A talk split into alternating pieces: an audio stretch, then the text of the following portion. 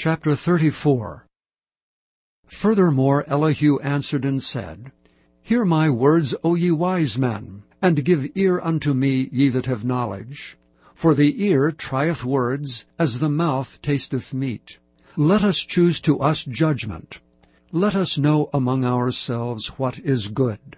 For Job hath said, I am righteous, and God hath taken away my judgment. Should I lie against my right?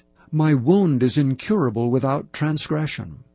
What man is like Job, who drinketh up scorning like water, which goeth in company with the workers of iniquity, and walketh with wicked men?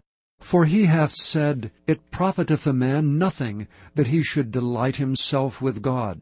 Therefore hearken unto me, ye men of understanding. Far be it from God that he should do wickedness, and from the Almighty that he should commit iniquity. For the work of a man shall he render unto him, and cause every man to find according to his ways. Yea, surely God will not do wickedly, neither will the Almighty pervert judgment. Who hath given him a charge over the earth? Or who hath disposed the whole world? If he set his heart upon man, if he gather unto himself his spirit and his breath, all flesh shall perish together, and man shall turn again unto dust. If now thou hast understanding, hear this, hearken to the voice of my words. Shall even he that hateth right govern?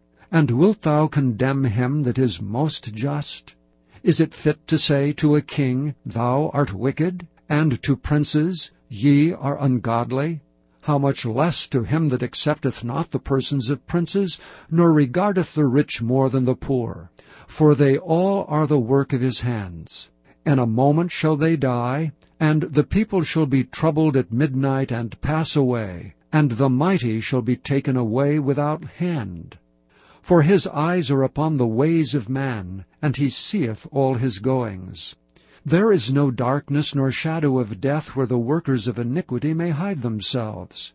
For he will not lay upon man more than right, that he should enter into judgment with God. He shall break in pieces mighty men without number, and set others in their stead. Therefore he knoweth their works, and he overturneth them in the night, so that they are destroyed.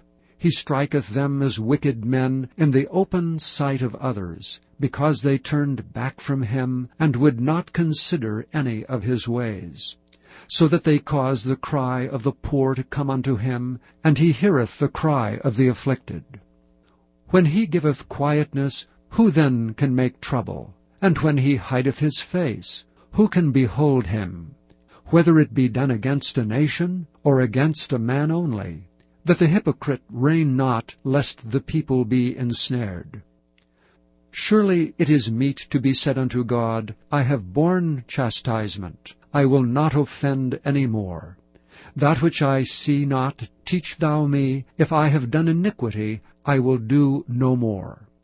Should it be according to thy mind, he will recompense it whether thou refuse, or whether thou choose, and not I. Therefore speak what thou knowest.